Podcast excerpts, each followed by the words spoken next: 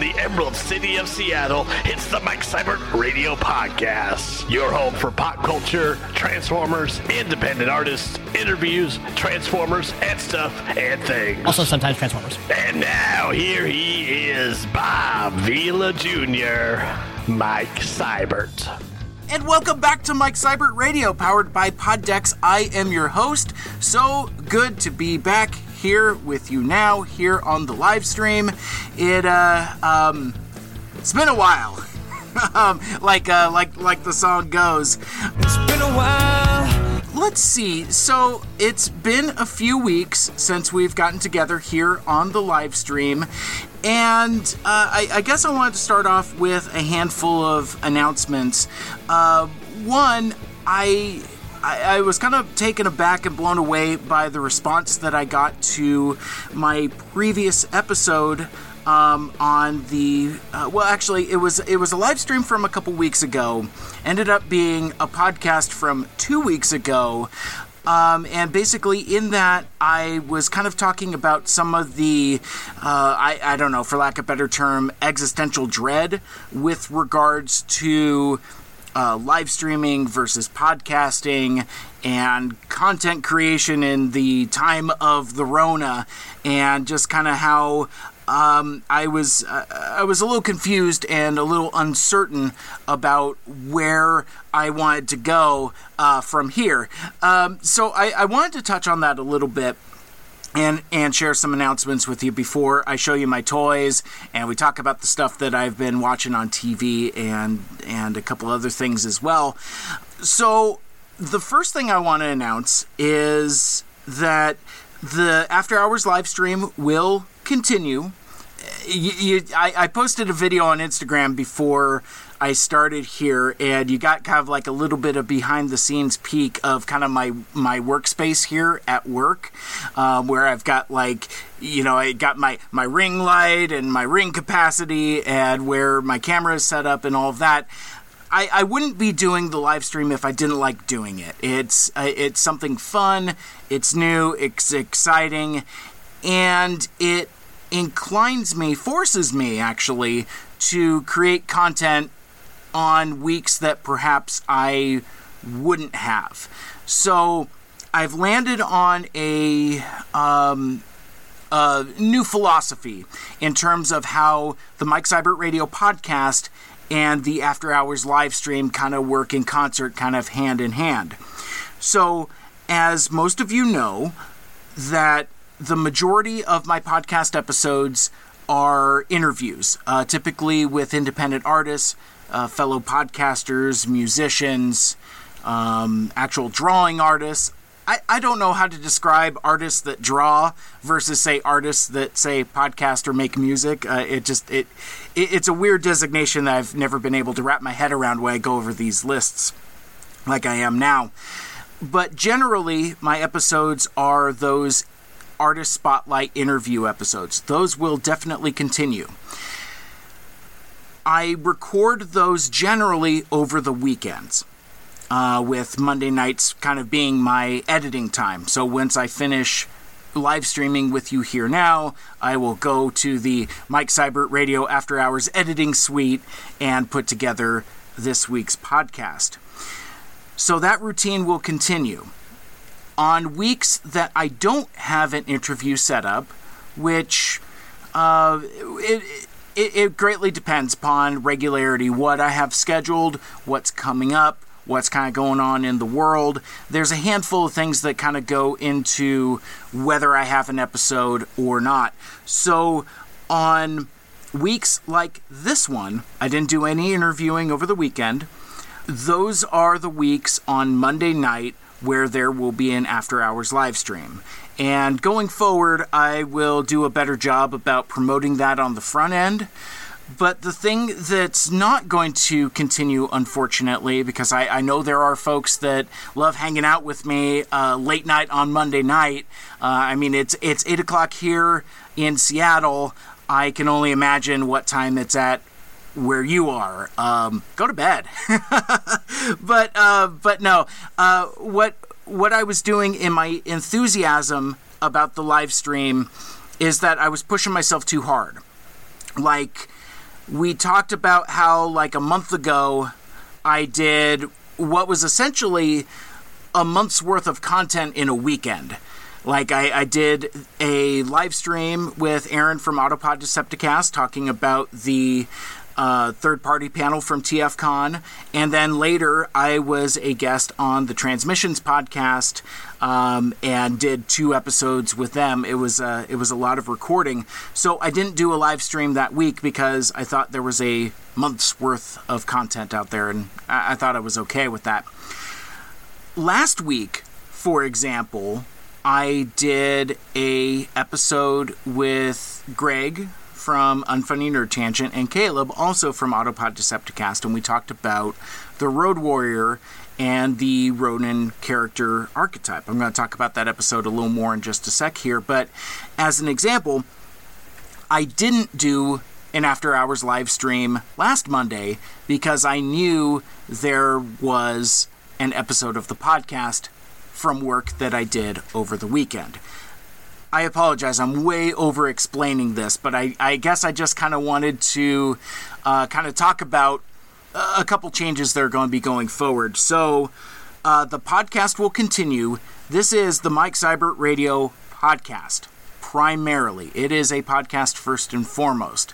The After Hours live stream is a fun sideshow that occasionally becomes podcasts. So if you're listening to this on a podcast, welcome. Come join us on the live stream, throw some stuff in the comments, and uh, and participate and have fun with us. Come join us.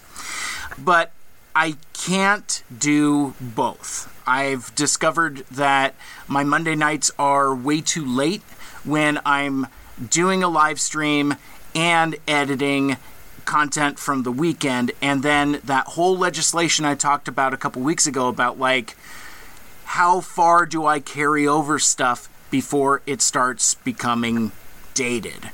Um, and the episode that I shared a couple weeks ago was pretty dated by the time I put it up as a podcast, but even still, folks listened to it as a podcast and it, it resonated with folks, uh, just kind of like those existential struggles. I still am trying to figure out the balance between oversharing and including you in the process. Like when um, I, I was a fan of radio when I was younger, I always enjoyed that kind of behind the scenes stuff. And even as a listener, trying to do the detective work to kind of try to figure out where everybody sat in the studio even or just those those behind the scenes stuff even to when like when folks actually record podcasts and things like that. Um, and i don't know if i do a good enough job of keeping the curtain pretty high because i know a lot of my listeners and friends and fans are podcasters themselves. So I always think that that kind of some of my struggles might connect with uh, uh, with other folks as you're trying to figure your way out as well. So. Long story short, very convoluted explanation to uh, start off our uh, our first returning live stream. Uh, podcast will continue. There will be one episode every week generally dropping on Wednesdays, sometimes on Tuesdays if the wind is at my back in, in terms of uh, my editing. Live streams will also continue in the event that there is no spotlight interview podcast for that week. So in this case, this is going to be episode 298 of Mike Seibert Radio. Now, speaking of, I want to talk about episode numbers as well. So, uh, and, and that'll kind of transition me into discussions about what's coming up on the show because now that I got you, I kind of want to tell you about some of the stuff that's coming up to hopefully keep you engaged, keep you interested, and keep you coming back and wanting to hang out with me. So, I, have I've come to a decision uh, because like I, I've talked about the stress about trying to come up with content for milestone episode numbers. For example, episode 300 is just a couple weeks away. And I want to announce here that episode number 300 of Mike Seibert Radio will be the last episode. Gasp. Uh, that, that will be the last episode that's numbered. I'm going to try something different. So, starting with what would have been episode 301 is just going to be titled whatever that title is for that week. Um, I, I've thought about putting dates uh, like I used to back uh, during the KGRG era, where it was a Monday night show, and that that's what it was. I didn't bother with with clever titles. Um, you know, episode numbering convention is something that's that's a, a little bit of a hot button topic in the podcasting community, and I've seen a few different ways, and I don't know if any one is more right than others. But what I have discovered is the additional wear and tear of one trying to figure out what to do for milestone episodes, and then even then the counting of episodes because um, if you go back through my catalog of episodes out on SoundCloud and, and wherever you're listening to the show, you'll see you probably can't count up to 298.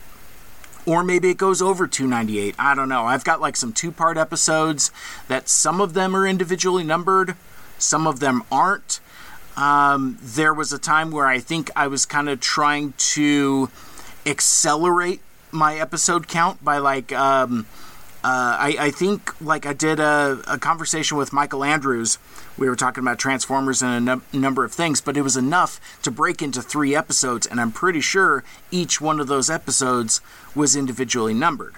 Likewise, I've done some uh, TV related episodes with my dude Dave Sanders, and those were like, you know, 127.1 or 127.5 or my point being is that my episode numbers have never been consistent.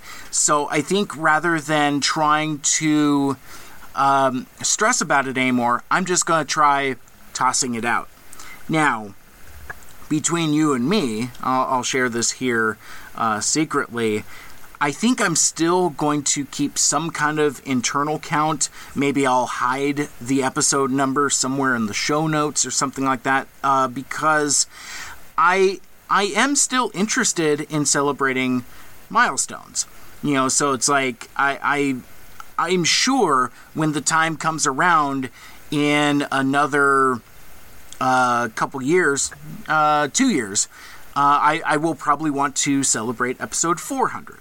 So I be on the lookout for me having another existential crisis about episode numbers. But for now, starting with uh, after 300, um, I, am going to try uh, some differing uh, naming and numbering conventions. This is all absolutely riveting, I am sure.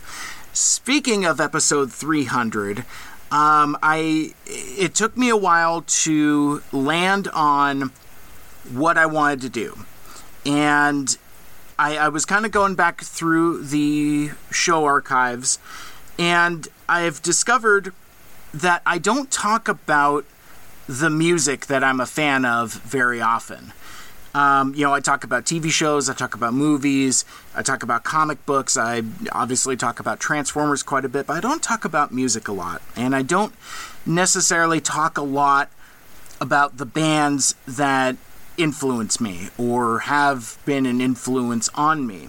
Uh, most recently was when I talked about the 40th anniversary of Bad Religion with uh, Taryn Daly from 99.9 KISW. We each counted down our top 10 Bad Religion songs and just kind of talked about the band and what we liked about them and that was that was a really fun episode. I really enjoy uh, doing that, and I don't talk about the music that means stuff to me nearly often enough.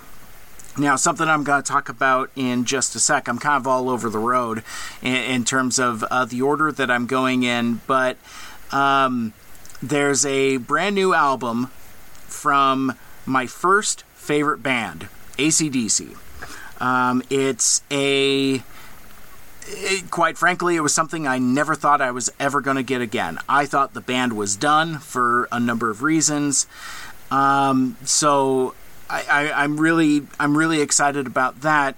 But that seems like a perfect opportunity for me to talk about the music of ACDC and why they were my first favorite band and what does that mean when I say my first favorite band. So, episode number 300 coming in two weeks. I don't have uh, the calendar in front of me, but. Um, yeah, in, in a couple few weeks, episode 300 is going to be my top 10 ACDC songs, including a review of their brand new album, Power Up, which just came out. I've been listening to that all throughout the weekend. It's pretty great.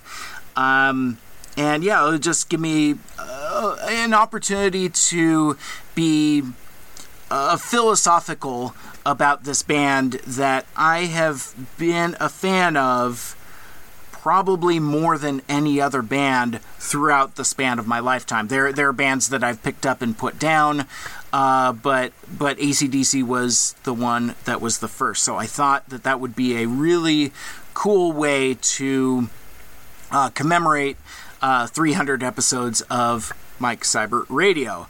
Um, going backwards about uh, so we know what episode 300 is we know this current episode that you're listening to is 297. Uh, let's talk about episode 298, which will be coming out next week. Uh, that is going to be a special conversation with the organizers, um, organizer, singular. I don't know how many folks we're going to have yet, so I kind of stepped in it real quick there. But um, we are going to be talking about a brand new uh, online streaming Transformers fan convention called Iacon, uh, named for the titular city on Cybertron in Transformers lore. Um, it's uh, Iacon Online. Um, we've talked a lot about online streaming conventions. You know, I, I talked about TFCon online. Uh, there's been uh, other things that came up. Uh, DC Fandom. Uh, shoot, uh, the Bad Religion page just had Bad Religion Day uh, last week, um, and that was kind of like an online streaming event um, of a sorts. And you know, with new lockdowns going into place, um, you know, I, I, I think this online streaming space that we found ourselves in, you know, kind of like this um, new way of approaching things is going to be kind of like the the I, I hate cliches like the new normal, uh, but I would say that this style of presentation is becoming more and more normalized in a way that it hasn't in years past. So, kind of like a response to that, um, a group of fans and fan artists had decided that, you know, it, it's, it's one of my favorite stories where folks that feel like they're underrepresented, we're going to do our own thing. So, um, Online is a not for profit, fan organized event uh, celebrating Transformers. Um, it's an inclusive online convention focusing on fan generated content. So that means we're looking for panelists, cosplayers, artists, um, and all kinds of cool folks that want to talk about and present their fandom for everybody's favorite robots in disguise. Uh, this Wednesday, which coincidentally will be when this podcast drops. So if you are listening to the podcast now and the live stream has already happened, uh, more information is available, including the date. Uh, on the social media platforms, it's labeled as Winter of 2021. And uh, within the show organizers, there was some discussion about that. Basically, after the first of the year, is winter of 2021. We're getting into so it, it, was one of those weird technicality things that we weren't quite sure how to thread the needle on. Didn't want it to seem like it's next year. Well, it is next year. It's 2021. Der. Um, but anyway, it, it will be uh, it will be after the holidays. uh, but early next year in 2021. Um, and yeah, as I as I said before, um, we're looking for like-minded fans that want to participate, and especially folks that feel like they've not had their voices heard by the larger conventions. Uh, when I went to TFCon Toronto last year, one of my favorite experiences was going through Artist Alley. And I liked the way that the Artist Alley was set up in that um, through either coincidence of geography or specific planning, I couldn't say. On one side of the aisle, you had the I guess you would call them marquee artists, the folks, the folks that do illustrations for IDW Comics, uh, the uh, recently uh, ended uh, Transformers trading card game, and basically the famous people or the the famous uh, creators. And then on the other side of the same hallway, you had the fan creators. So these were folks that were doing uh, zines and their own uh, fan works, uh, selling fan fiction, uh, crafts, knickknacks, soaps, um, all kinds of really, really cool fan created stuff. And taking that even further, I didn't go to the show, but my buddies from the Autopod Decepticast described this for me where when they went to uh, TFCon DC in the fall of last year, yeah, uh, of 19. Um, basically, the the fan creators were kind of segregated into kind of like their own panel room, where on one hand, I think I've talked about this uh, previously, but on one hand, you could skip it, or when you go in, you're you know uh, immersed in that fandom culture. So it was it was kind of like a, a, cool new experience for a bunch of Gen Xers that really hadn't seen a, a Transformers zine before, and you know we're kind of exposed to all kinds of uh, uh, shipping and uh, and other uh, fandom related stuff that maybe uh, fans like myself of a certain age aren't necessarily um, uh, accustomed to.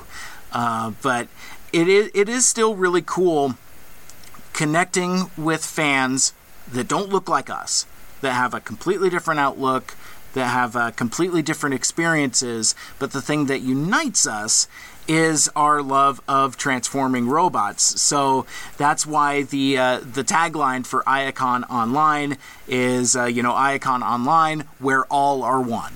And I I love that. And because the the the main mission statement of Iacon Online is inclusion.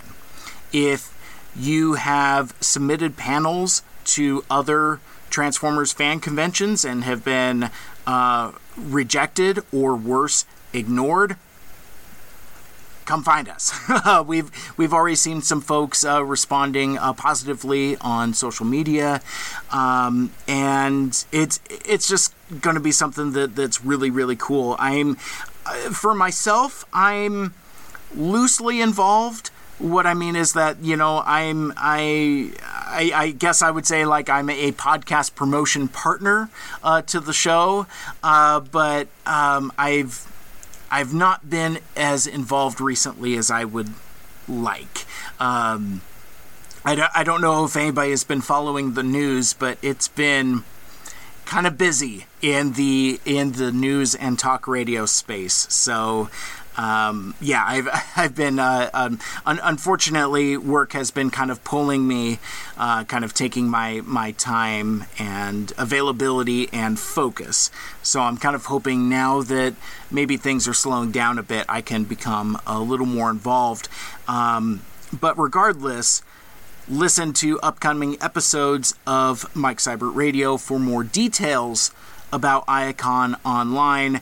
And then next Sunday, which would be this one, I am going to get the uh, calendar for, uh, that is going to be Sunday, the 22nd. I haven't quite ratcheted down the time yet, so keep an eye on my social pages, you know, my, my Twitter and my Facebook and my Instagrams uh, for for what time. But it's uh, it's going to be myself and Robo Apollo and possibly some other folks that are uh, involved in this uh, this new fan convention venture as well. And we're just going to talk about what Iacon Online is, kind of its origins, where did it come from, why are we doing it now, um, and hopefully being able to field some questions uh, from fans out there as well. Um, you know, starting with like, well, why do yet another fan convention when we've got other online streaming fan conventions? Well, you're going to want to listen to the episode to where we answer that. Um, but the shortest answer that I can give you right now is that this is the one that is focused on diversity and inclusion. And again, it's uh, it's Iacon Online, where all are one. Uh, they have a presence on Twitter, Instagram, Facebook, and Tumblr. I got locked out of my Tumblr account, so I, have not checked them out there. Uh, but yeah, like on on their Twitter page, there's a link tree that can connect you to um, all four of those social platforms. And again.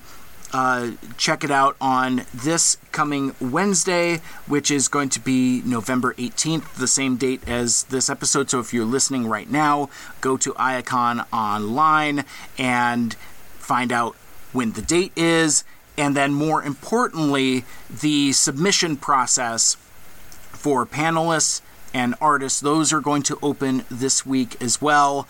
And I, I just really want to encourage everybody to follow and participate.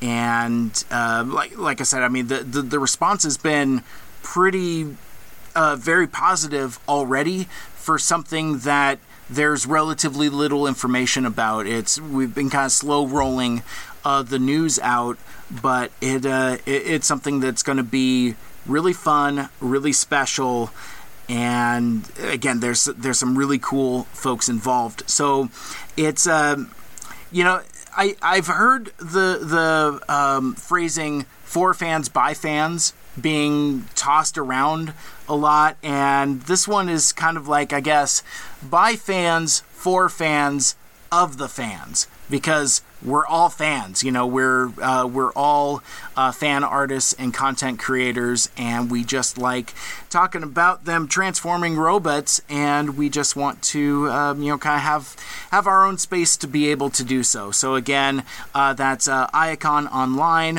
where all are one. Uh, I will have uh, links in the show notes as I mentioned already.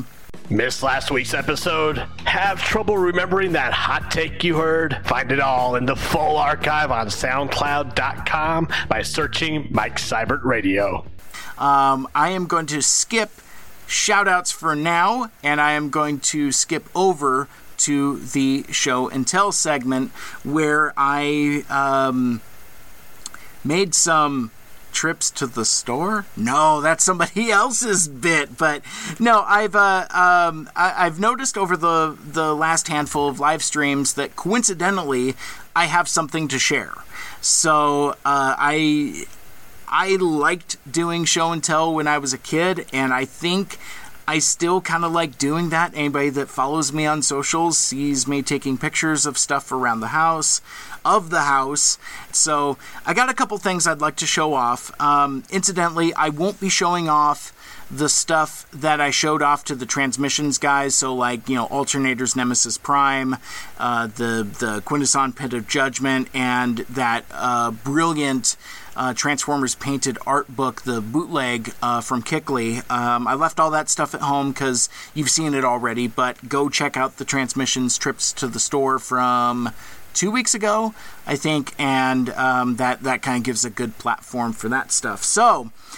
Uh, the first thing that, that I had uh, I had already talked about this, but uh, dropping last Friday was the latest album from ACDC, and I put out uh, I put out a post saying that, um, quite frankly, this is something I I never thought I would get again. I'm going to unpack this in episode 300 and kind of tell you the story about why I thought ACDC was done and that there would be no further music. Like, uh, you know, Axl Rose was the singer of ACDC for like the last leg of their tour six years ago. Um, but. Um, I did want to talk about uh, the album Power Up in kind of uh, kind of broad strokes. One, it's it's pretty good. Um, I I won't say that it is excellent in terms of like you know you have to drop what you're doing and go get it. If you are a fan of ACDC, it's it's definitely worth your time. If you're curious about ACDC and you've never really, you know, listened to them, it's a it's a pretty solid rock album. It's uh it, it's really very good. Um, as I mentioned, I've been listening to it uh, throughout uh, throughout the weekend, and one of the uh, one of my favorite experiences with it is I was driving along and you do the thing like when your GPS goes off and you kind of like squint at it a little bit, maybe cock your head, kind of like, you know, try to listen more closely, or maybe like when your favorite talk radio host is on something, and you kind of, you know, kind of figuratively lean in. Um, I was kind of doing that while listening to this album on CD, by the way, because I have a CD player in in my car. So I mean, I I think I have a digital copy, but I don't know. But anyway, I I was listening to it, listening closely, kind of squinting, and then I there were there was a few times where I again I'm driving, I'd be like, "Oh, I like that." And then so I'm in the car by myself but I'm having this experience. I'm like, oh, I like that. And I got to got to one song, and I was like, you know, because again, these are brand new songs. I've never heard them before. And I'm like, "Ooh, I like that." And it gets to gets to like like a chorus or one of the other parts, and I was like, "Oh, I really like that." And again, I'm I'm saying this out loud to myself as I'm pointing and gesturing at my CD player. So um, anyway, I, have I've really been enjoying listening to it. I'm going to keep listening to it, kind of on a loop for uh, the next couple weeks. So since I do buy the CD, I got a little booklet in there, and uh, one of the things I want to point out because the episode 300 is going to be an audio only thing. I don't think I'm going to do it as a live stream because I'm going to uh, incorporate uh, clips and audio and things like that. So this might be my only time to kind of show off the, the sleeve for uh, Power Up. But it does have a little booklet in there, you know, with uh, with pictures and and things like that. But there was um, two things in the package that kind of got me. On the sleeve there, um, it says this one is for Mal. Uh, that referring to Malcolm Young, the uh, one of the co-founders of the band, uh, who passed away in 2017, and that was one of many, many, many factors why I thought the band uh, was done. But I, um, I kind of kind of got a little choky when I when I saw that. I mean, it, it's it's silly, it's sentimental but I, um, like I said, I, I it it really just kind of resonated with me. Um, I, I, I, really appreciated that uh, reference. Um, also, so on the liner notes, it says all songs written by Angus Young and Malcolm Young. So Malcolm's been dead for a number of years, but basically he contributed enough back material um, before he got sick, while he was sick, and uh, before he passed away, and a lot of the contributions that he made ended up on this album, and it shows. It's uh, it's it's the strongest album they've done in oh gosh, I maybe since the oh, certainly of the 2000s. Um, so so that that covers 20 years. The strongest album they've done in 20 years. Mike Seibert's hot take. I don't know if I want to go further than that uh, because that that's kind of where I'm at now in terms of figuring out um, my my top 10 list, and it is it is becoming significantly harder than I thought.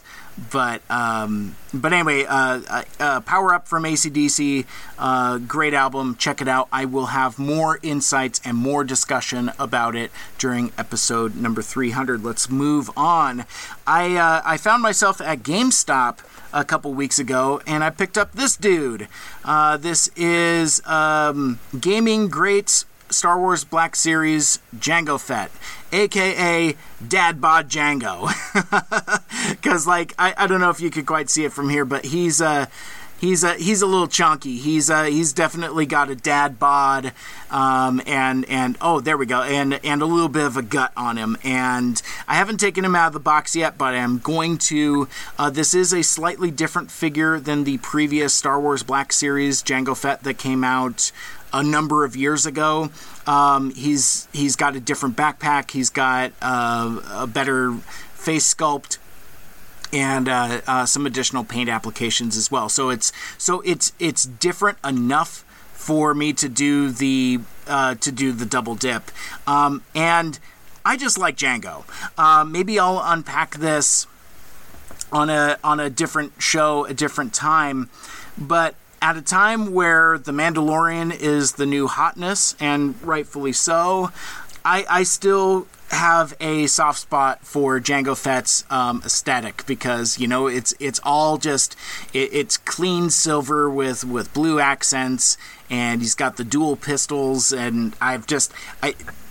I, have always liked that, you know, just kind of like the, you know, with the rocket pack, he's, you know, kind of like a, kind of like a Adam Strange, Buck Rogers type of, uh, type, I don't know, spaceman cowboy type of thing uh, that I that I've always liked about it. Um, all right, so let me get to the last thing for show and tell, so that um, so that Mario can go to bed. Now, this item is the item that I never thought I was going to buy because when it came out, many folks asked me and said, "Well, hey man, there's this. Are you going to buy it?" And even as time went on and the ongoing discussion about uh, Transformers Studio Series 86 and those uh, that line of toys inspired by the Transformers the movie. Um, I talked a lot about the Quintesson Pit of Judgment, and one of the reasons why I bought it was the specific call out to Transformers the movie on there. So all of that was no brainers, but I had there was one toy that I wasn't as enthusiastic about, but I have it now and I have a story to go with it. So let's take a look at this guy. It's cardboard box. Oh, I heard a lot of rattling in there. So this is alternate universe Optimus Prime. This is a Amazon exclusive, and if you look at the cardboard box, you got some really sad looking uh, people in the windscreen, that being Ultra Magnus, Arcee, and Hot Rod. It looks like Optimus Prime's um, uh, chest, basically, and kind of like a quick tour around the box. You can see the uh, uh, smokestacks on the side. The top looks kind of like his head. This is kind of like his front uh, chestular area, and behind him, that's that's definitely uh, his back yeah, Aaron, this is another win for packaging. Um, again, if if Hasbro is going to keep bringing the heat with uh, with packaging, that's kind of where where they get me. And then the undercarriage, of course, where you got um, uh, Optimus Gooch. So you got you got you got that going on. It's kind of like a weird choice to just kind of have the box be his torso but notably, before I, I crack it in, the, the one thing that is missing, and this is why I did not buy it when it came out, unlike the, the Quintesson Pit of Judgment, I could have used a call out back here or perhaps over here that says inspired by the Transformers the movie. If that had been on here, in fact, yeah, you just put it right here or right here, I would have bought this day one. So why did I buy this? Well, wait a second. Let me let me open the damn thing up first because it's like, what's in here? I'll tell you what's in here. Oh, get Oh man, he's already started to move around. Well, what's what's in the box is Oh, there we go. A dead robot. Look at that. So so that is a very dead Optimus Prime. Okay, so there we go. So there is corpseified Optimus Prime.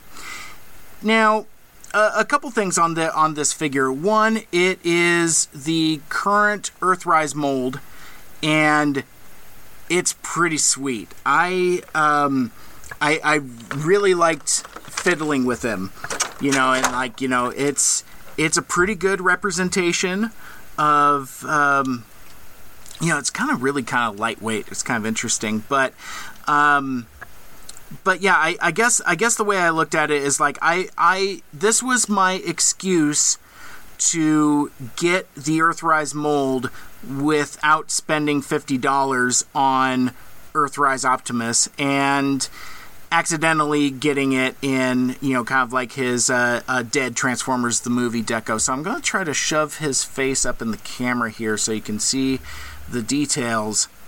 And so as you can see like you know his uh, antenna are kind of kind of messed up. He's got you know some uh, cracks and breaks on his on his uh, face mask there. There is a little bit of uh, scarring on his side there where he um, he got wounded by Megatron in their in their final battle in this alternate universe I guess. Um, but anyway, yeah. So overall, he's a he's a really cool figure. I have not actually transformed him yet, but I have been, you know, just uh, just kind of fiddling with him and posing him. So uh, one thing that my dude Mario asked me about, he's like, "Well, yeah. So so you got a dead robot, but." Um, I mean, man, does he does he pass along the the uh, matrix of leadership over to uh, Ultra Magnus? And this is pretty pretty neat again, I, I don't know how toy reviewers do it because I can't figure out where to put my hands so that I can actually like show off stuff that I'm doing it. But yeah, his uh, his uh, chesticles flip flip open, and there inside you can see the the uh, the the still healthy looking uh, matrix of leadership there, and it does come out. I was having a hard time getting it out earlier. Oh, I got it. Okay, cool. So yeah, so uh, there's a spot for his uh, matrix chamber, and you have a little matrix for him. So pretty darn cool and and really cool detailing and and again he's he's really fun to uh, pose and play with he, he's got a lot of uh, posability um, no ab crunch though but but that's okay because he he bends at the at the hips. I'm not a toy reviewer. Um, maybe one of these days I might uh, aspire to be a toy reviewer and and you know kind of do some of this stuff more live or separate or something. But for today, all I'm going to say is that um, uh, that I like him and that I'm glad I got him. Now, I want to talk about why I didn't get him because he was $50. And $50 for what is basically kind of a novelty. Um, you know, the, the, the whole dead Optimus Prime thing, even if it's from uh, Transformers the movie, seemed. Um, do the tires roll? Yes. Yes. Sorry, Nick just jumped in the in the chat there asking if his uh, tires roll, and yes, they they roll very freely actually they're plastic, but um, that's that's kind of par for the course with uh, with with contemporary Transformers, right?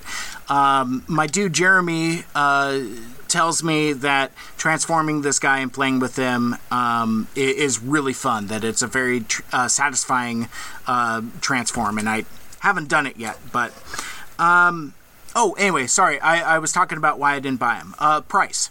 Um, it, it, just it, it just felt a little steep uh, 50 bucks for a dead Optimus Prime. But then um, I saw a Amazon flash sale, and, and, these things come up from time to time.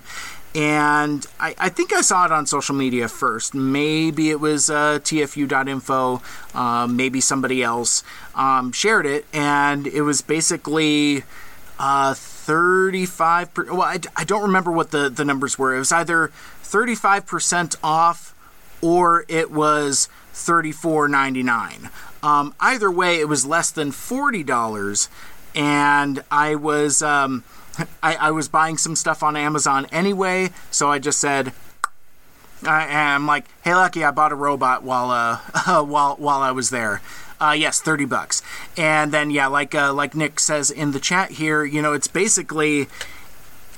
I mean, again, that um, Hasbro is just killing it with the mainline because this is basically a mini masterpiece, and the Earthrise mold is pretty much, I would say, the the definitive current Optimus Prime mold to where um, this thing is going to get repainted, redecoed, and reused forever. Um, you know, we we thought the market was flooded with MP10s, uh, the the uh, second generation masterpiece Optimus Prime, um, and, and, that's a fun mold too. I I'll I'll admit I didn't realize how fun it was until I got one of my own, and yeah, MP10 rules. But uh, but Earthrise Optimus is also pretty cool. So anyway, so I, I grabbed this dude on a flash sale, and I'm like, okay, well, cool. I, I will. I will throw this on my Transformers the movie shelf, which currently just has the Quintesson Pit of Judgment, and then we'll have the um, we'll have the upcoming Studio Series 86 uh, figures once those come out. But um, then, like two days ago, I think sometime over the weekend, I saw folks posting. I don't know if, if anybody has uh, anybody watching, uh, listening, has noticed this or not. So Ross Dress for Less has had an influx of Transformers coming in uh, over the last, I don't know, I'd say month or so. It started with some Siege figures and some movie masterpiece figures which I could care less about. But like they, um, you know, they had uh, Siege Starscream, uh, Springer, and uh, Astrotrain, leader class Astrotrain for seventeen ninety nine. Um, I think all those are gone now, but now other Earthrise stuff is starting to show up in at Ross Dress for Less, including leader class Earthrise Astrotrain, the same one that I just told you was going for seventeen ninety nine. It's now going for thirty bucks. Um, just kind of funny, uh, ironic. But now Next to him, it's not this one, but Earthrise Optimus Prime, which basically is the same figure, the same pack, also for 30 bucks. So it, it's kind of like a weird double irony because I saw folks posting they kind of kicking themselves for buying this full price and then it came on this flash sale but now those same folks are also kind of double kicking themselves because now they're showing up at Ross Dress for Less. I haven't seen one in my Ross Dress for Less, but um, your mileage may vary. But I just I kind of wanted to talk about the irony of that a little bit. Now, one thing I did want to talk about before I move on from um, uh, from this guy is he comes with a, a trailer and I don't mean to be a grump, but this trailer sucks. It's it's very small in proportion to the to the figure. Now I forgot I forgot it at home and I, I meant to bring I'll, I'll post a picture on social later, but basically I wanted to bring my original G1 Optimus Prime trailer uh, just to show how one how significantly larger the trailer is than the figure, um, but also how much bigger it is than this thing. This um, plastic is expensive, I know, but yeah, it is. It is one of those things that that's mildly disappointing uh, for how chintzy uh, the trailer uh, kind of is. Um, yes, no, he he does not have enough junk in the trunk. Um, I know you heard that bass bumping in my truck. uh, but anyway, so yeah, that that's kind of that's kind of um, show and tell there. Um, uh, jumped in the chat. MP10 is my favorite masterpiece until the new Starscream comes out. Such a fun figure, and that that new masterpiece Starscream does look pretty cool. Um, so yeah, it's um, because I I know I know I, I sent many mixed signals because, like, I, I remember at one point, uh, Shar had reached out to me and said, Hey, man, if you want Dead Optimus, I had two of them. and I'm just like, No, no, I, I don't, I, I, I don't want to deal with it. And then, yeah, I, it was just, it was total impulse buy. Total impulse buy. I don't know if I would do it again, honestly. But, uh, but, See, and and this is this is the collector's dilemma, right? Because I don't regret buying him. He is fun, but um, but yeah, do I need a dead Optimus? I don't know. I, I am talking around in circles at, at, at this point.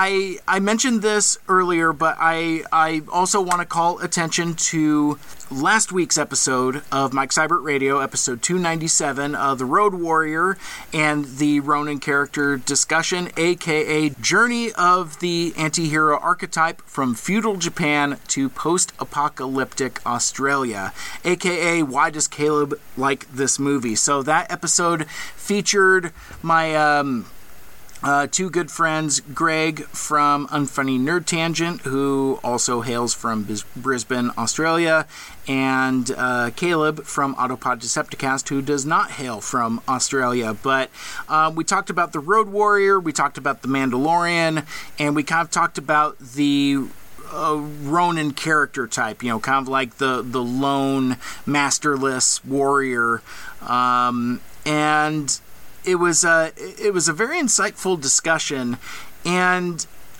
I I like that combination of the three of us because it's it's different energy than Autopod Decepticast. It's different energy than what Greg does with uh, with Unfunny Nerd Tangent it's uh, it was well, quite frankly, uh, kind of kind of insightful and intellectual if uh, if you're into that kind of thing. But the one thing I will say, one one of the the highlights is that you hear me talk a lot. It's not often that you hear me stop talking. So uh, early on in the episode, when Caleb kind of takes us to school and breaks down the history and impact of the Ronin character type, you could hear a pin drop because I just I, I was so transfixed on what he was saying. Uh, Caleb's like you know he's a you know he's he's a very scholarly dude. Um, and is you know into to history and literature and and is um, again one of, the, one of them smart folks. I am not. um, in fact, I, I would say one, one of the one of the jokes that we made during the episode was that um, Caleb had made, made some kind of uh, remark. He he had said, well, in reference to Greg saying like, well, hey, it, it's not like we're we're having you on just to have the Australian talk about the Australian movie and uh, we weren't doing video, but I kind of looked at the floor, kind of bashfully, kind of sheepishly, and because really, that was kind of my thought about it. Um, Greg, who is um, notoriously from Australia, had not seen any of the Mad Max movies, which should be some kind of crime against his nation, his homeland. But um, so for our little project, he watched Mad Max, against our our uh, suggestion. Both me and Caleb told him, "Don't watch Mad Max. Just go right to the War- Road Warrior." Anyway, so he he watches Mad Max and then he watches the Road Warrior, and then we talked about it. And really, for me, it was kind of the novelty of somebody from Australia not having seen these seminal works of Aussie cinema and so yeah, I was I was kind of into the novelty of it, but uh, but my dude Caleb uh, really kind of um, kind of curved it around and made it a, a more intellectual discussion, and it it is interesting because I, I feel like what I bring to uh, those kinds of conversations is you know uh, enthusiasm, maybe passion and fun, but um, I don't know if there's always a, a whole lot of intellectual insight uh, for for what I for what I bring to the table there. But anyway, check that out. That is episode 297. Again, the Road Warrior and the Ronin character discussion. Uh, that was uh, that was a whole lot of fun. Um, I want to talk about what I'm watching uh, because that, that's that's one of the the things that uh, that I get asked a lot, and I, because TV is like in such a weird, um, weird state currently, it's um, I, I don't always talk a lot about uh, about quite frankly what I'm watching. So over the last couple weeks, couple months, um, as network TV has kind of been a thing that's not really a thing. We've been watching some streaming shows, but it's um, it, it's some stuff that I don't know. I, am trying I'm trying to oversell it. So we um, we have CBS All Access, right? So um, and we recently discovered that our uh, cable provider, one of the uh, satellite dish networks, um, has removed uh, our CBS affiliate from our channel lineup. So it's a good thing that we have the CBS All Access. Otherwise, we wouldn't be able to watch uh, the end of Big Brother, uh, which I'm not even going to bore any of you with the details because I know of the folks that are that are watching could not care less about. I, have learned that um, as I as I've talked about it more and more in uh, in episodes past. But um, so Big Brother finished up. Uh, the Amazing Race just recently started, so we have been watching that. That's uh, that's been a lot of fun as usual. No Survivor because, um, well, quite frankly, no other countries in the world want Americans around, which is uh, just uh, just fine. I have not watched The Queen's Gambit yet. That's uh, you know. Um, Twitter has like exploded with you know talking about the Queen's Gambit being the the bee's knees and the cat's pajamas and and I I haven't um, I haven't gotten around to um, to watching it. Um, but what we've seen in uh, just this last week, um, more than the other networks, I think CBS is kind of the first to kind of get some of their scripted dramas back on course. So, um, uh, two shows I wanted to talk about very briefly. Uh, one being the um, SWAT. Um, so that's uh, that's Shemar Moore leads a, a SWAT team in Los Angeles, and that was a show I didn't think was going to return because I don't know if you remember a few months ago, prior to the summer, there was a feeling in the air that our taste for good guy cop shows or where uh, the police are presented as the protagonists maybe that was maybe that was something that we weren't into as much. Like uh, like cops uh, was canceled as was um, oh I, I, forget like live PD or some some such like that. There was definitely an anti-police sentiment, and I wondered um, because I know that I'd say half of CBS's slate is police procedurals um, uh, or you know other types of law enforcement. I'm just like, what's going to happen with those shows? So um, SWAT is back. Uh, the various flavors of NCISs are back, and the the reason why I wanted to bring it up and talk about it now is um, they've they've kind of tried to incorporate contemporary times as best as they could. So, like, uh, we watched SWAT, and I get the feeling that this was probably retooled from an existing episode because it has bookend segments with Shemar Moore's character, who is African American. He um, he's in the middle of a BLM protest, and there's murals uh, depicting George Floyd, Breonna Taylor, and but it's also shown as during the pandemic because the the characters are uh, presented wearing masks. So it's it's kind of like a framing device for this other episode or other a story that has to do with um, flashing back to the LA riots and even flashing back even further to the Watts riots. It was it was a really good, really strong episode actually, and I think it, cont- it contextualizes a I, I don't want to say post COVID because we're not post COVID, but kind of like a a post BLM, post COVID, uh, where do the police fit in?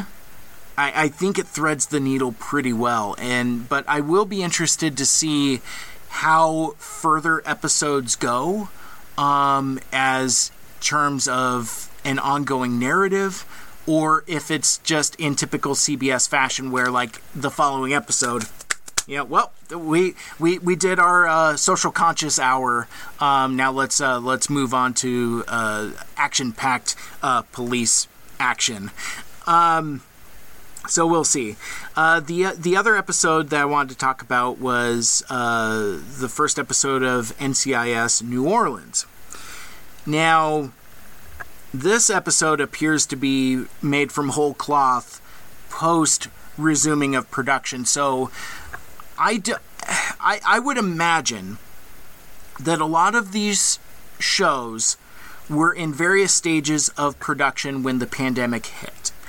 And I think once production was allowed to resume, I think there's been some reshuffling of the deck. Maybe episodes being moved around, uh, episodes being reworked, being retooled.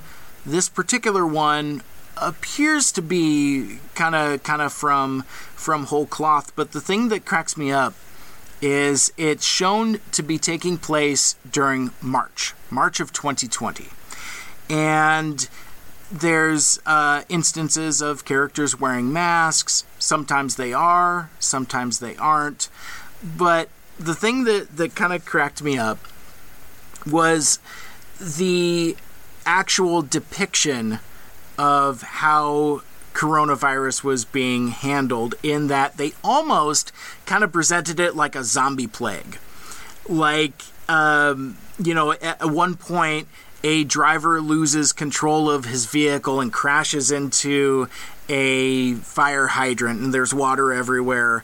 And uh, the driver staggering out, coughing cartoonishly. um, in a in a different scene, um, the the uh, agents are on this ship, and basically, what is happening is that there's there's um, uh, COVID cases on there, but they're basically locking locking them up below decks, and it's very similar to like in a zombie movie where like you know you put like the zombies behind a locked door. They open up the door. There's like a half dozen folks uh, uh, sitting on a bed like again coughing cartoonishly.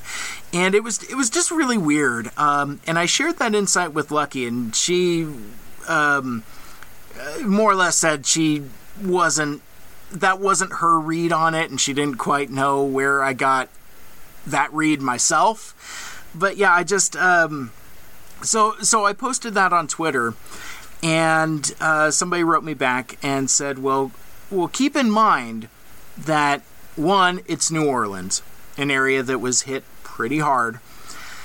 Um, but it they reminded me that it kind of since it's in March, it depicted a time of uncertainty that I think some of us have forgotten about. That I think I've kind of forgotten about that, you know, masks, yes or no, you know, kind of like that uncertainty and, you know, what, what to do with ships at sea. Um, and, and I think, I think those were valid points. Um, but I haven't. I have not necessarily moved from my perspective that I think the portrayal of the actual symptoms was was a little cartoonish. Um, uh, w- without well, now I, I can't say it without spoiling it, but basically, like the the transmission rate and the fatality rate, I, I think was also kind of um, exaggerated. And, again, it just to me it, it felt like coronavirus was being treated like a zombie plague, which um, again, it'll be interesting to see how other shows incorporate it and how more or less I would imagine that show producers are thinking like when is this thing going to end? At what point can we go back to our bank of episodes that were already done where characters aren't showing uh, wearing masks? Uh, do they have to retool or how how extensively do they need to retool their their episodes? Um, on on the flip side, uh, watching some new game shows also. we uh, uh, we were we were watching uh, Supermarket Sweep with uh, with Leslie Jones. That's uh, that's a lot of fun. I, I you know, Supermarket Sweep was one of those dumb game shows that I that I loved when I was a kid. I would watch it with my grandmother, and it was uh, it was just fun. So, um, you know, so you've got you got Leslie Jones being Leslie Jones in it, but um, uh, but yeah, no, it, it's a it's a lot of fun. And uh, we also watched um, uh, the Weakest Link, uh, the the revival of that show with uh, with Jane Lynch as the host. And I tell you, if you're going to reboot that show, and I think this is kind of where I don't necessarily care for the Jimmy Kimmel led uh, Who Wants to Be a Millionaire reboot, um, is that um, Jane Lynch kind of really uh, captures that acidity and caustic nature of that adorable British lady that would be like, "You are the weakest link. Goodbye." and but yeah, so to you know get get Savage e- Emmy award winner Jane Lynch in there. I think is uh, is pretty fun. So I, I would I would recommend uh, you check that out as well. Um, uh, let's see. So um, over on the streaming, we've also started uh, watching the new season of Star Trek Discovery. We're a couple episodes behind on that, so I don't want to talk about it too terribly much. But this uh, this new season has been pretty good. I like that we're seeing a time period in the Star Trek timeline that we have never seen before. Uh, Discovery was a show that started off as a prequel, you know, kind of taking place 10 years before Kirk and Spock. And through a spoilers, spoilers, uh, twist at the end of season two, the the ship jumps 900 years in the future and now they are in like the year 3000 3100 or some such like that and basically it's um, you know it's kind of them trying to find their way in a strange new timeline um, so that's and and and there's been some um, uh, plot developments as well and it and it's interesting that I, I feel like between Star Trek Discovery and Star Trek Picard, those feel like those are Star Trek shows of the Trump era. And what I mean by that is that it has an occasionally bleak worldview, but with an undertone of the hopefulness that Star Trek is known for. So, like, more or less, like, things are bad, but there's still good in people. You know, it's it, it's it's very much kind of like a weird uh, examination of kind of where America has been for uh, for for the last four years, and. Uh, I don't know. Uh, something else that confounds me is I've I, I've discovered that there are ultra conservative Star Trek fans, which I don't I don't understand that.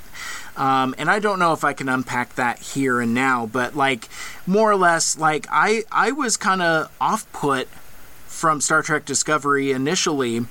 One, they they put like the uh, the first two episodes up. I did not like them. So I was like, I'm not buying CBS All Access. I don't want no part of this. These these Klingon creatures are are too over designed. I I don't like the characters. Uh, th- this isn't for me. And then I kind of got caught in that echo chamber of uh, folks that I know and the circles that they run in, you know, kind of more or less talking about Star Trek with this, you know, uh, SJW agenda and, you know, that, that it wasn't well written, wasn't well acted. And I, I kind of bought into that influence, so I kind of stayed away for a long time. And I think what got me into it is we had watched Star Trek Picard over the summer, liked it fine, and it's like, well, we've got the the CBS All Access, so let's go back and watch the Star Trek Discovery and see uh, see what it's all about. And I like it a lot. Um, I, I don't I don't understand what the folks that have a problem with it have with it. Doesn't doesn't uh, doesn't check out. Um, other than folks, um, there there are certain fans in certain fandoms that, if I were to guess, I don't think they necessarily care for uh, strong female characters in position of power and authority. Um, one guy's guess. Whoa, those were some seriously hot takes. How do you feel about it? Let Mike know on Facebook, Twitter, and Instagram at Mike Seibert Radio. Um, yeah, no, I just I, I I dig it quite a bit, and I I'm really excited for uh, for where that story goes. Um, I'm gonna save talking about. Uh, a couple other shows that we've we were watching um, because they're they're kind of tied together, and I'm I'm running short on time. But uh, we watched season one of The Boys on Amazon, and then we watched another show called Yellowstone, which was initially on uh, the Paramount network. I didn't realize Paramount had a network or that was even a thing. Uh, but those are uh, those are larger topics uh, for a different day because I have um, I have thoughts about both, and it has caused a bit of a rift in the uh, in the cyber compound.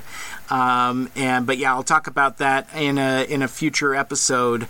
Um, more or less, the hint I will leave you with is that um, it's it's frustrating and difficult when somebody is encouraging you to watch a show and the only rationale they give you is that it's so good. You know, usually with like seven O's or something like that. But um, but I, I, will talk about that uh, uh, sometime later. Um, so I, I, was doing some eBaying over the weekend, and I don't know if uh, folks are aware of it, but uh, Transformers the movie story consultant Flint Dille has recently been going through his uh, office man cave thing and has been selling off uh, some of his. Um, uh, possessions and, and things that he's come across. Still has yet to come across his script treatment called The Secret of Cybertron, uh, but he's uh, still looking for it. But what he did find is his copy of the Japanese Laserdisc release of Transformers the movie and had that up for auction. Uh, the auction just closed uh, just before I started recording, went for $300. Um, I may have bid on that during the weekend, and then once it started going that high, um, I, I I can't be spending three hundred dollars on a laser disc, but um, but this thing is super cool though. Um, so anyway, so this is a Laserdisc. I don't have a Laserdisc player, but uh, but apparently this is a a rare Japanese copy of Transformers the movie. There's uh, that um, that uh, Japanese artwork. Uh, which is on the, the 30th anniversary Blu-ray from Shout Factory. You have to like flip the flip the label over, and it's there. But um, I, I just I love the packaging on this. The, this is this is just super rad. Um, you know, it, it's it's a cool size. It's a cool scale. It's um, it, it's a really cool style of packaging, and I would like to have had it but and and not not just because it's that copy. Um, it's that it's Flint Dille's copy. That's that's I don't know that that that's kind of neat, but I can't be throwing three bills out on that. so, uh, but anyway, I wanted to share that with you before uh, before I get out of here, and I think I have one more tab that I still have open. So this was just announced earlier today uh, from the Transformers official social channels on uh, Instagram and Facebook, but not Twitter because apparently John Hasbro doesn't think that there needs to be a Transformers official presence. There's one for G.I. Joe, there's one for Power Rangers, there might be one for My Little Pony, I don't know. But I'm getting um, getting too far afield. Uh, guess what's next?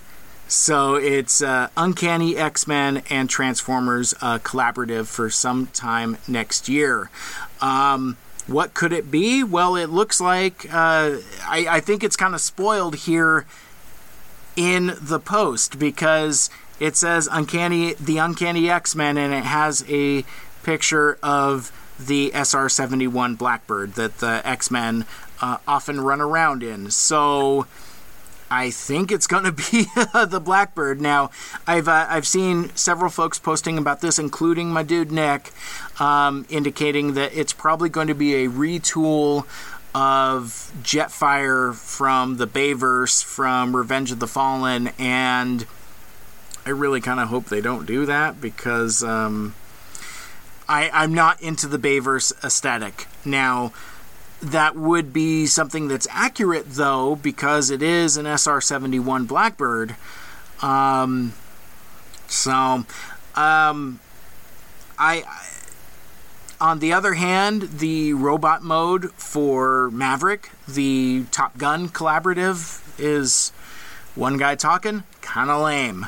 Uh, the the details on it are pretty cool. He's got the helmet, he's got the motorcycle, he's got a volleyball, but the actual robot mode is is kind of kind of half baked. So, whereas on the other hand, uh, Gigawatt, the the Back to the Future collaborative, looks pretty cool. In fact, I didn't even mention this earlier when uh, when when I found myself at GameStop and I got myself Dad Bod Jango. I, uh, I, I was there looking for gigawatts because I had heard, I think from Alpha Magnus, that like they, they were showing up in hand in store um, at GameStop. Uh, they're they're long gone now. Um, I don't know if I'm going to keep my pre-order on the Pulse or not. I've um, I've canceled a handful of pre-orders, but I've kept that one. It's supposed to ship in January, so I, I guess I have until January to uh, uh, to see if I can get that that uh, Back to the Future uh, gigawatt uh, type of thing. But um, I think I am about out of time, and I think I need to uh, kind of close it out. Um, I do want to thank everybody that was hanging out here uh, with me in the chat, uh, Shar and Aaron and Nick and. Melody jumping in um, says, "Hi, Mike. You're one smart dude," and I think that's that's very sweet and very nice and very incorrect. No, actually, let me uh, let me close out on this uh, because, like, I, I think some time ago I had said something like on like doing these live streams I want to leave you with some kind of like advice you know aside from you know make good choices but I um the the thing that I've learned in deep adulthood as I have is how to take compliments. I think I've talked about this on the on the show before. It's uh, it, it's something I've kind of struggled with. I got a phone call from my boss today, and um, doesn't matter what I did, but basically, like we, we, we did some radio magic over the weekend. There there were a couple different plates spinning, and basically we made uh, some smooth transitions smooth in in a way that in less capable hands they wouldn't have been as smooth. I don't think it would have been the end of the world, but uh, but no, he he took the time to call me and thank me. And the first thought that raced through my head was um, you know, kind of being dismissive in a in a Gen X kind of way, like a um, well, shrug uh, that it's my job, or something that would be like, "Hey, man, all I did was keep the time and and uh, and move the sliders up and down," um, and I think five ten years ago, I would have said that. I have learned in my um, older age and maybe um, I, I, I don't know if I want to say uh, confidence or um, but I, but I've realized that it, it's part of being polite when somebody gives you a compliment is that it's it, it's almost disingenuous and rude if somebody's giving you a compliment to just kind of blow it off, even if from your perspective, you're being just kind of like, ah, oh, it's, you know, it's my job. You know, it's like that's how you're representing yourself, but not giving consideration to the person on the other side. So, learning that, I was I was gracious. I was like, "Thank you for saying. It's my pleasure. It's a it's it's it's uh, great team effort. You know, teamwork makes the dream work, and and all of that. And, and I felt that, and I believe that. I wasn't being insincere or, or disingenuous, but um, that would be my advice: is that at at a time where folks are um, overworked and there are so many stressors around us, you know, between uh, the lockdowns, threat of COVID, uh, and just regular, regular existential dread. Um, yeah, just uh, uh, when when somebody is being complimentary, don't forget to be gracious. And that will do it for this week's episode. Thank you so much for listening and for watching and hanging out uh, with us here on the live stream. And you want to listen to my podcast, Mike Seibert Radio, and all of my past shows, subscribe on Apple Podcasts, Stitcher, Google Podcasts, Spotify, TuneIn, or wherever the heck else you listen to your podcasts. And you can check out the full show archive out on SoundCloud five years worth of shows um, back on there. Like, share, rate, and review the show. Let us know what you like and what you'd like to hear more of in the future. Mike Seibert Radio is powered by Poddex for Mike Seibert Radio. My name is Mike, and until next time, wear a mask, wash your hands, and make good choices. Good night. You've been listening to the Mike Seibert Radio Podcast. Follow us on Facebook, Twitter, and Instagram by searching at Mike Seibert Radio. Email us at mikeseibertradio at gmail.com. The spelling on that, of course, is S E I B E R T. Call into the voicemail hotline at 231 224 Mike. Once again, that's 231 224 6453.